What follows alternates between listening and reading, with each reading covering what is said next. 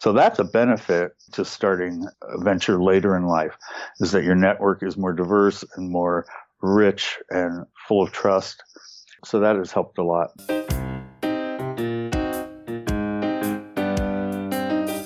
Hey, this is your host, Debbie.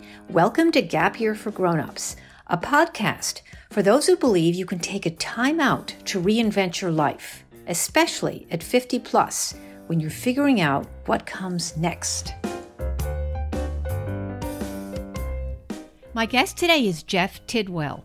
Jeff is a 35 year digital veteran who's worked with big brands like E Trade and WebMD, as well as with a bunch of startups to create products and online communities. He's lived and worked in New York, San Francisco, and LA. About two years ago, as he approached 60, he began to feel slightly over the hill. That's when he got the idea for Next for Me. Next for Me is an online community which also sponsors real life events, and it's for those 50 and beyond with a particular focus on work, meaningful work. There are numerous other online resources that address everything else for this demographic dating, sex, planning for retirement, etc. But Next for Me is specifically a resource for post 50 work and purpose. And Jeff also represents a notable trend. A recent study shows that the number of entrepreneurs over the age of 50 has increased by 50% since 2007. And one reason, of course, and this is especially true in Silicon Valley, is ageism in the workplace. But another reason is necessity. There are 76 million baby boomers. According to Jeff, over 40% aren't financially prepared for a life past 65 without traditional income. That's the demographic that Jeff is targeting and trying to reach. In our interview, we talk about the challenges of founding a company and also the advantages of being a later in life entrepreneur. Full disclosure and a thank you. Next for Me is a sponsor of this podcast. Let's dive into a conversation with Jeff. Welcome, Jeff. I'm so glad you could come on the show.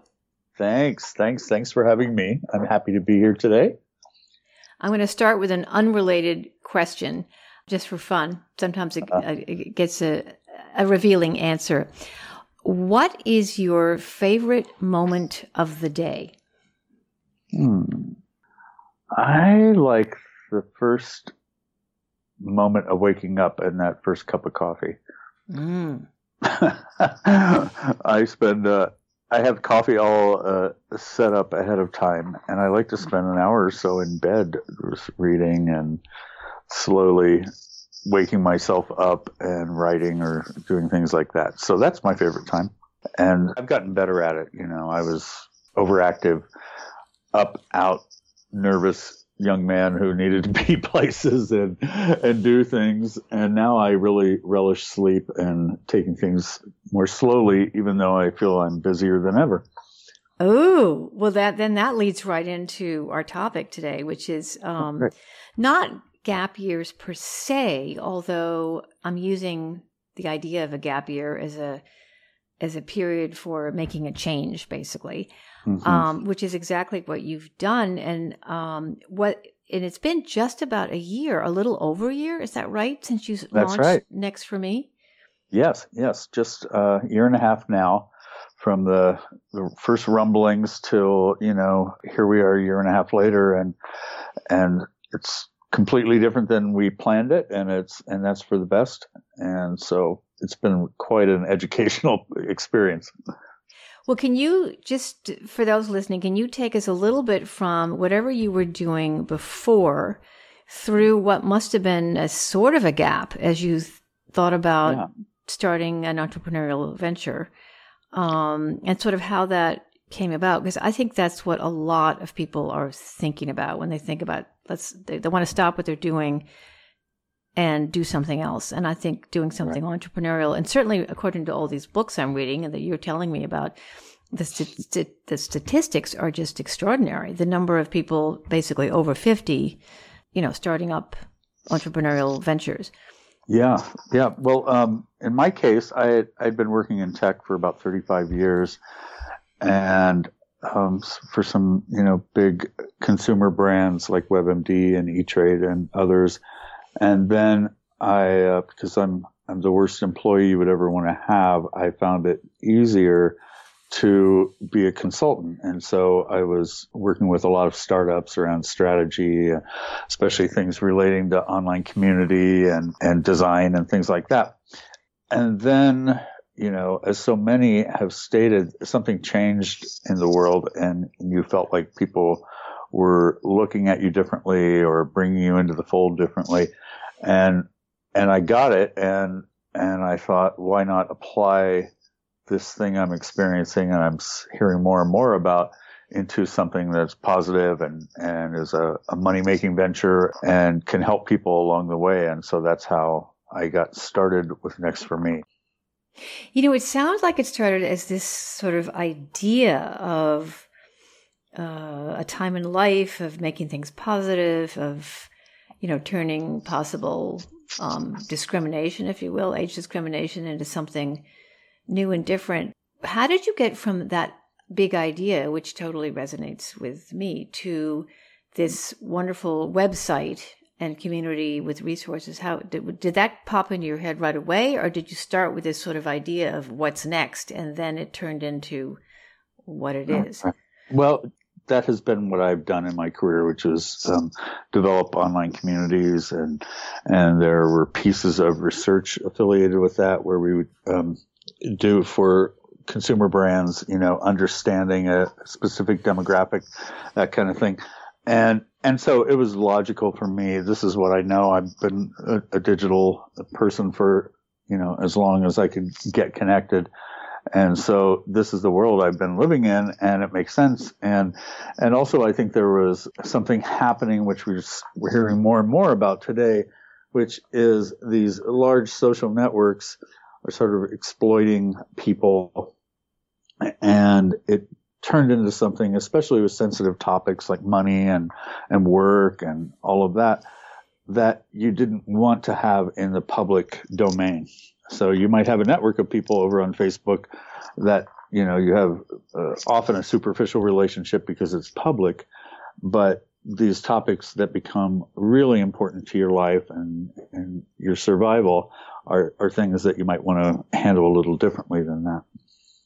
Well, so take us through uh, the steps of an idea to uh, the raising money part to putting together um, an entrepreneurial venture, since this is what a lot of people want to do. I mean, is it like easy peasy, or oh, oh what? What? What's no. what surprised? What surprised you the most? It's harder than anything you've ever done, and um, every, you know it'll take a lot longer than you ever thought it would. At least in my case, and that's been okay because uh, what we learned as we went along was worth it. I, I, would say, you know, starting it was I looked around to those people I trusted most after 35 years, and and who had similar sensibilities about about the world and and how to treat people and that kind of thing, and and asked them in. And they're both people I'd worked with a lot. Carol McManus was an editorial and community person who has a long history with, you know, Yahoo groups and The Well, which was the pioneering online community from know, Stewart Brand and others. And she serves on the board there today. And then Drew Domkus, who is on the sort of modern media side of things, is literally in the um, podcasting Hall of Fame for his pioneering work with his wife called the Dawn and Drew Show way back in 2004 when this podcasting thing was just happening. So, so he's scrappy and can, you know, throw things together in video and audio in ways that I can't. And with both people, because we have a long history, a lot of work can get done without having a lot of back and forth. We understand each other and our sensibilities and we know when to push and ask questions and not. So that makes things move a lot faster. And so that's just the core team. And then, you know, if you work at something for 35 years, you've got a network and that network has been very, very giving to me especially in this venture. And so, you know, some of the authors that, that we hear about in this movement, Chip Conley and Karen Wickery, and other people working out of the White House on Veterans Administration modernization and other people more from the tech side. So it's this lifelong of relationships and understanding of people that when you ask them to come on board and help you out, they're willing to do that because you have a history and respect for each other and that kind of thing. So that's a benefit, I think, to starting a venture later in life is that your network is more diverse and more rich and full of trust. So, so that has helped a lot. You know, that makes so much sense. Um, and it, it, you're also saying that, you know, you need, you need a team. It's, it's one thing to have an idea, but to put together something that's really a new venture in addition to your network, you need to think of it as having a team to do it, for, and particularly for the pieces that maybe you're not as uh, good at or not as experienced at. Mm-hmm. So, what has changed the most then since your idea for a website for this mm-hmm. Next stage in your life? It was um, zeroing in on the topic of work. Mm, okay. So there are a lot of news outlets and resources that cover the whole spectrum. It's from um, returning children with college debt to knee surgery to caregiving for a parent to 401k development and and what we kept hearing was none of that matters unless I have continuous employment because the social contract is not working out for so many. So many won't have, you know, an income from a union or or those kinds of things and social security is essentially living in poverty. And so if people haven't for whatever reason filled those coffers then None of this other stuff matters right now. It is how do we fit into the workforce going forward in a place that is sometimes unwelcoming, but at the end of the day, we have to be the disruptors in, in the status quo. You know, HR departments can kind of overlook how people are pushed out systematically or overlooked because their resumes are scanned in a certain way that, pull people out. Whatever it is, and part of it is ourselves being resistant to new things. We have to keep working. Much much of this audience does. Half half of 120 million people over 50 have less than $50,000 in the bank. And we all know that one teeny medical incident can wipe that out in nothing flat. And then, and then there, there are people mm. with, with after 65 only this small thing. So it's, it's a existential crisis because it's like, this wasn't supposed to happen to me. I thought everything was going to be fine. I'd be in a Winnebago at 65 and everything would be rosy. It has been a hard march for people to face up to that but now that they are, we, we want to be there and say, okay, we can, we can help you through this, you know, if you're willing to. And, you know, and there'll be plenty of things happening with regards to legislation and, you know, navel gazing inside of HR departments, you know, now that they have addressed all the other diversity issues, um, you know, bringing women more strongly into the workforce, people of color, LGBTQ, but not ages. Yeah. so, yeah. So, so there's something there. So anyway, long-winded, it is. We are about work, and that's where we're different. When you say work, and and also for the audience you're targeting, do you not necessarily mean a full-time staff job with benefits? Do you mean either being entrepreneurial or contract work or freelance work or you know this gig economy we hear so much about? Do, or do you not take a point of view on that? We don't. We don't take a point of view. You know, people figure that stuff out themselves if they have hope that things are possible. And so that's what we try to present on the consumer side to people is stories of people who, who have confronted these issues and found their way through it or working through it. So, you know, that there's possibility out there for somebody just like you who wasn't sure what was happening and found their way. But do you think if you take off your Next for Me founder hat, would you say that you believe that there's more opportunities in doing something, quote, on your own, whether you're a consultant or starting a company or, I mean, does that seem like a more realistic avenue for work for, the, for those over 55 or what, what do you think? Uh, only for some, only Hmm. for some people. Maybe it's my lens these days, but you know, there's a million coaches out there now. Yeah. and there are a lot of people who who are you know trying to become experts in a thing or or or another and there's only room for so many of those and and and there will be some great success stories out of those people but you know first of all it is i need to keep working and keep this money coming in and how can i do perhaps pursue my entrepreneurial dream while keeping money coming in the door. Mm. So, so you know, and that, and that's an entrepreneur of any age has to make those decisions about okay, you know, how how can I modify my lifestyle so that I can do this and invest in this thing if I need to. You know, that's a nice idea, and a lot of it comes to th- starting to think about your legacy at a certain age and and how you can help younger people in their careers and all of that. And I think that just comes along with being a, a you know active participant in a workforce that's healthy. So I don't always recommend uh, this entrepreneurial path for everybody. You have to have a, a strong, strong will and uh, let things fly by you a little bit to to stay in the game. Yeah, and I suppose take risks.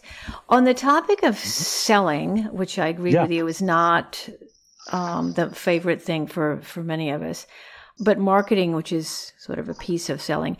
Talk Mm-hmm. about your column for um, it's. I was going to say Inc. No, it's not Inc. It's um, Forbes, Forbes. right? Sorry, Yeah. for Forbes as a way of because I think this is so useful for anybody listening when you think about how do you um, sort of you know, build up your own brand, build up your own credibility for whatever it is you want to do, whether you're going to go get another job or start something. Tell us about that because I just think it's so interesting and I love what you've done with your column. Oh, thanks. Um, so last year I wrote almost 55, I think, columns in Forbes about starting the company. And uh, of course, I thought in the beginning, oh, this is good. It, it gets my Google juice up and people look for me. They find me there and they'll find out what I'm doing and, and all of that. And that was great. And, and it opened a million doors. And, but the great benefit to it was thinking through what I was doing. So bringing that discipline of writing on a regular basis and, and God knows I need a copy editor forced me to think about what I was doing and look at it from different lens and different perspective at different times. So I would think, oh, it's Thursday. Maybe I should get one of those columns out. What do I write about? Oh, how about writing about those three meetings you had last week that seemed to be interesting for different reasons? And I would write about it. And then I, you know, that act of visualizing something or writing it puts you in a different state of mind and it opens your mind to other possibilities. And so you see those meetings in, in a different view than you would have just because of your notes and your follow up and stuff like that, because you were thinking about them more strategically. So writing about stuff is really good for uh, entrepreneur at this stage, and it it opened my eyes in a lot of ways, and I wouldn't trade that for anything. In fact, I'm trying to cobble it into something that's more coherent and um, publishable in the middle of everything else I'm doing. so anyway, it's, it's good for that reason, and I, I recommend everybody write about what you're doing, no matter where you're publishing that, because it it makes you think of it in fresh ways. Well, I just, I, as you probably know, I just couldn't agree with you more. And when, Yeah. when my husband and I start, started our gap year about Mhm. five years ago, I said, well, I said, why don't we let's write a blog about it, um, Yeah. so that as we're doing it, we can be thinking about it and making sense of it. Because I have a feeling that you know, one or two years later, we're not going to, we're just not going to remember. You're not going to remember how you felt or how you thought, and so I, I really believe that so strongly that writing, whether it's for a blog or for another magazine is you know is is essential. And also, I don't think you have to think of yourself as a writer. I, I don't know if you do think of Yeah. yourself initially as a writer, but I think that's a really key point because people think, "Well, I'm not a writer. That's not what I do." That doesn't Yeah. matter. I don't think that matters at all. What What do you think?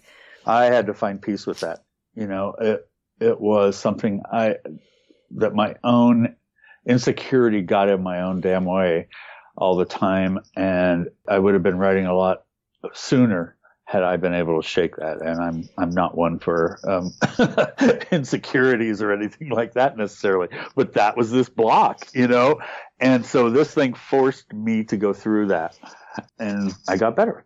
When you're describing something in a narrative you describe a scene. That scene may have not happened yet, or it might be an ideal scenario for you. But by writing it down or, or drawing it, I draw a lot. Um, that visual in your mind says, when Debbie comes up to me and says, I'd like to talk to you about what you're doing, I've already got a place for you at the table because I saw what that might look like to be on somebody's podcast or this or that, right? so so that's a more sort of uh, philosophical approach to things where where visualization really helps you flesh things out Do you have a vision board? i draw pictures of things and sometimes they are they are index cards that i move around and things like that and and because i i'm a, a visual obsessive I, I sort of move things around in my mind. And and so with those things presented on a board in front of me, I, I see how they can have different relationships to each other. Oh, Jeff, I So- love that. I, I want to see your. Can you can you take pictures? Put, take pictures of them Oh, I got it. and put Of them on Of course. I wrote about it in Forbes. Oh, okay. I, I will look that up. I, I'll be sure to link to that in the in the show notes because uh, that is so interesting. Well, I just think you are a, a an inspiration because I'm not sure you really told us how hard it was to do this because it seemed like it was so natural to you. You you know about online communities and that's kind of what you've worked in. But um, can you think of one single thing that was just the biggest surprise? Probably negative, but it could be positive in this whole Right. journey of starting next for me. Um, well, lessons learned are start selling from day one. You know, and it makes you think about what you're building. Is it is it something that has value to people? And that and that really, I wrote about it, but I didn't do it. so I, I had the notion that that was the right thing to do, but you know, I got busy doing whatever else it is that you're doing a hundred different things. So so that's the thing I would recommend most. Does what you're doing have value? And it's a little scary because kind of sometimes you don't know until you start doing it and letting people respond to you and give you feedback and interact or not interact. Yeah. Um, I mean, it's the same with this podcast. You know, are there are there Yeah. enough grown ups out there, or certainly be people, maybe even over fifty, who care about and making a change in their lives? And um, and I, And how and how did you do that? You And- said, "I don't care. I don't know how to do this. I'm going to turn on a microphone and start talking." Right? and and and you said, "Okay, now I know how that worked. I'm going to I'm going to do this differently the next time a little bit by doing this." And and it evolves. It does, and it, it is scary because I think those of us, particularly those of us who are very experienced, who've been around for a while, done maybe a number of different things in our careers, we're a little bit perfectionists, you know, because at this point we figure we should know how to do whatever it is. But um, no, I, I kind of I'm I'm into the the risk thing. It's, it's scary, but um, I think it's good. I think it keeps you growing. So you're about to turn 60 and you've Yeah. had a 35 year career in tech in New York, LA, and San Francisco, and you're gay. Uh, what has that been like with respect to your career and, and in the workplace? You know, it it uh, was never a big issue for me. I was an activist early on, and and part of that whole thing was about coming out and saying if if you don't think there's anything wrong with who you are, then don't hide it. And so I, I ran with that, and it served me well. So it wasn't a big deal for me. And I also came out of an activist background, working with some organizations and um, ACT UP during the AIDS epidemic and all of that. And so it, it kind of built something inside of me that was sometimes ready for a fight and to stand up for what I thought was right and, and not be minimized. And so that as a, a training ground for your adult life is not always making it easy in the workplace because you're you're used to standing up for things and that's not always welcome. But overall, not a big issue. I am who I am and everybody either likes me or they don't and that's fine. so I love the way you said that. Your mindset of standing up for a fight. Does that approach have anything to do with deciding that you're going to fight ageism in a sense with yeah. uh, Next for Me? Is there any connection? Yeah, I I think you know uh, our generation had a lot to do with the civil rights movement and understanding that you had a, a right to be at the table and I think that applies here too. The difference from when I was 20 doing activist work and doing it now is that it doesn't have to be a fight necessarily. And the first goal is to get open dialogue happening between people. So I, I think there's room for people fighting ageism in a very public and political way. And that's not necessarily what we're about today we're about self empowerment and and how we can make our way in the world of work after 50. And so there's elements of of resisting ageism and and how to address all of that, but it's not as much of a fight from my perspective right now. Mm. So next for me, uh, and for those listening, it's both a website and also now sponsoring uh, events, people actual face to face events.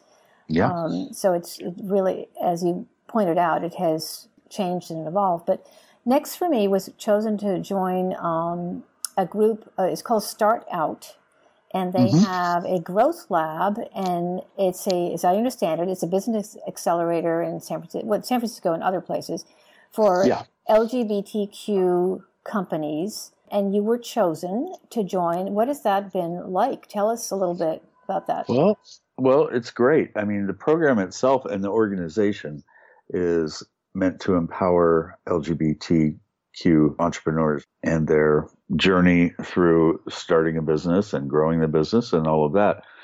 And so it's been tremendous for that. I mean, the the fact that as a founder I'm gay doesn't have a whole lot to do with my business but it does have a lot to do when I'm out looking to raise money or get sponsors for our work and that kind of thing. So it's really been a tremendous experience. We're three months into it. We're doing our um, our halfway report today, as a matter of fact, and you know the the great experience has been the camaraderie of the other companies that are in the organization or in this cohort that we're in, and and just sharing, you know, resources and the struggles and the triumphs with other people really makes a difference. A lot of times on the entrepreneurial journey, you're alone and you're you're you're winging it and you don't always have people to bounce things off of and that kind of thing. So day in and day out, we're all clustered together there. And then and they also offer a lot of opportunities for mentoring and um, experts coming in to you know give give talks and and share their experiences and that kind of thing. So really a great organization. Um, uh, support them if you can, and it's it's going to make a difference in my company from um, where we were three months or six months ago by the end of the program in June. Mm. Well, I'll definitely put the link in the show notes. Nice. Um, speaking of camaraderie, Mm-hmm. Um, like me, you spent a week at the Modern Elder Academy, mm-hmm. uh, which is Chip Conley's School of Wisdom, as he calls it, for those age 35 to 75. This, they keeps expanding the age range, um, and uh, in Mexico. Uh, in, yeah. in, El Pescadero, Mexico, down way down at the tip of Baja. and you I, you did that a while ago. But what what would you say your two biggest revelations were at uh, MIA uh, as they relate to this stage of your life and maybe to launching next for me? Tell us, tell yeah. us sort of what you got out of this really well, I, nifty modern uh, wisdom school.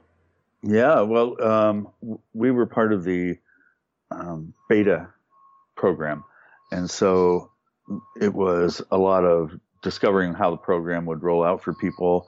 And our particular one, I went for two weeks, and it was intense. And there were a lot of, um, well, I think there were seven of us coming from all walks of life and all all different backgrounds, and all looking at the next stage. And so the way it worked for us is the first week was a lot of exploration into how you identified yourself today.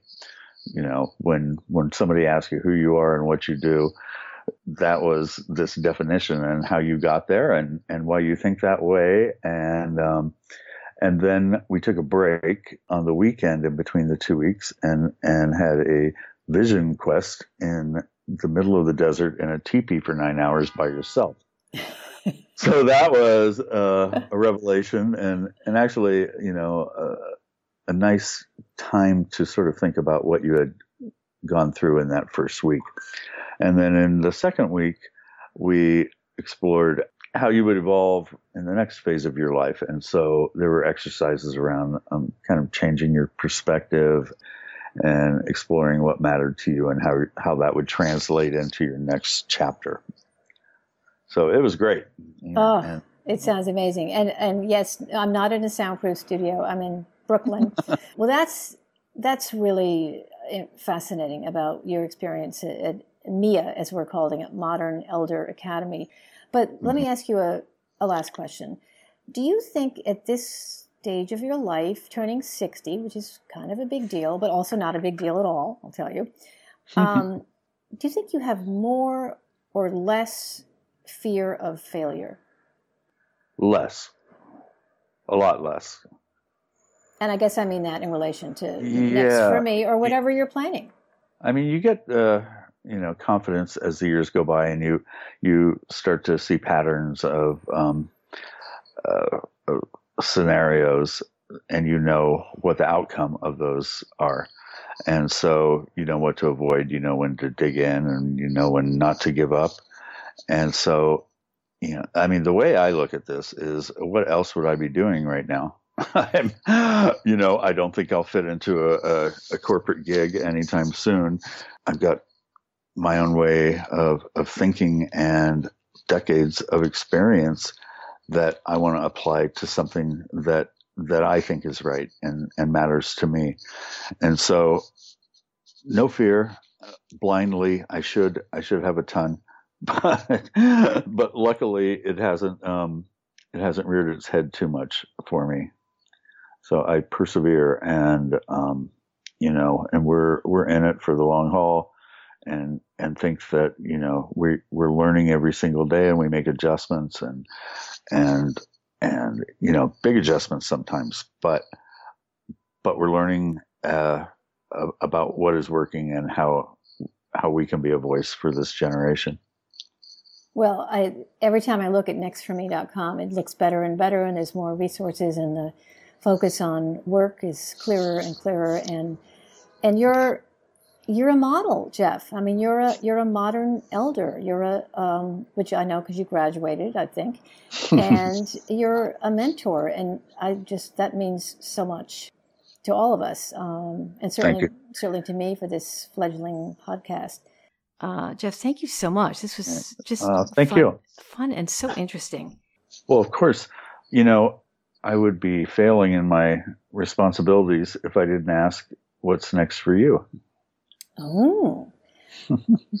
well, uh, continuing with the podcast and making it better and better. Mm-hmm. And I'm going to get back to working on the book, and I call it the book, on, the book. on my topic of gap year or time out to reinvent your life, looking reinventing with the goal of finding meaning or finding a new purpose. So that's what's next for me. That is my extraordinary revelation, if you will, that came out of a week in the, the desert by the Pacific Ocean. Um, so I'm pretty excited about that. I can't wait for the book. okay, well, give it, give it. It's going to take longer than a week. Give, give it a, yeah. some months.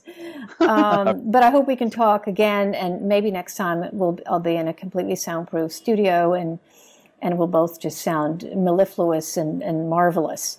But this was so so much fun. Thank you. Thank you. You bet. And we should note that we're planning an event in New York in the early, late spring, early summer. I think I don't have my notes in front of me, but we'll uh, we'll let everybody know about that on on next for me, and of course through your podcast. I hope. Absolutely, that'll be in the show notes, and we won't say any specifics now because we might get it wrong, and I will make sure everybody knows. Great. Okay. Well, thanks so much, Debbie. I appreciated this.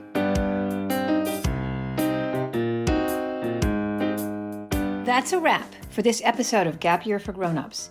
If you're feeling inspired, you can leave a review on iTunes. It really means a lot. And if you've got ideas for future shows or topics, you can email me at thegapyearpodcast at gmail.com. And remember, however you want to reimagine your life, now is the moment. Don't wait. This is Debbie, your host. Till next time.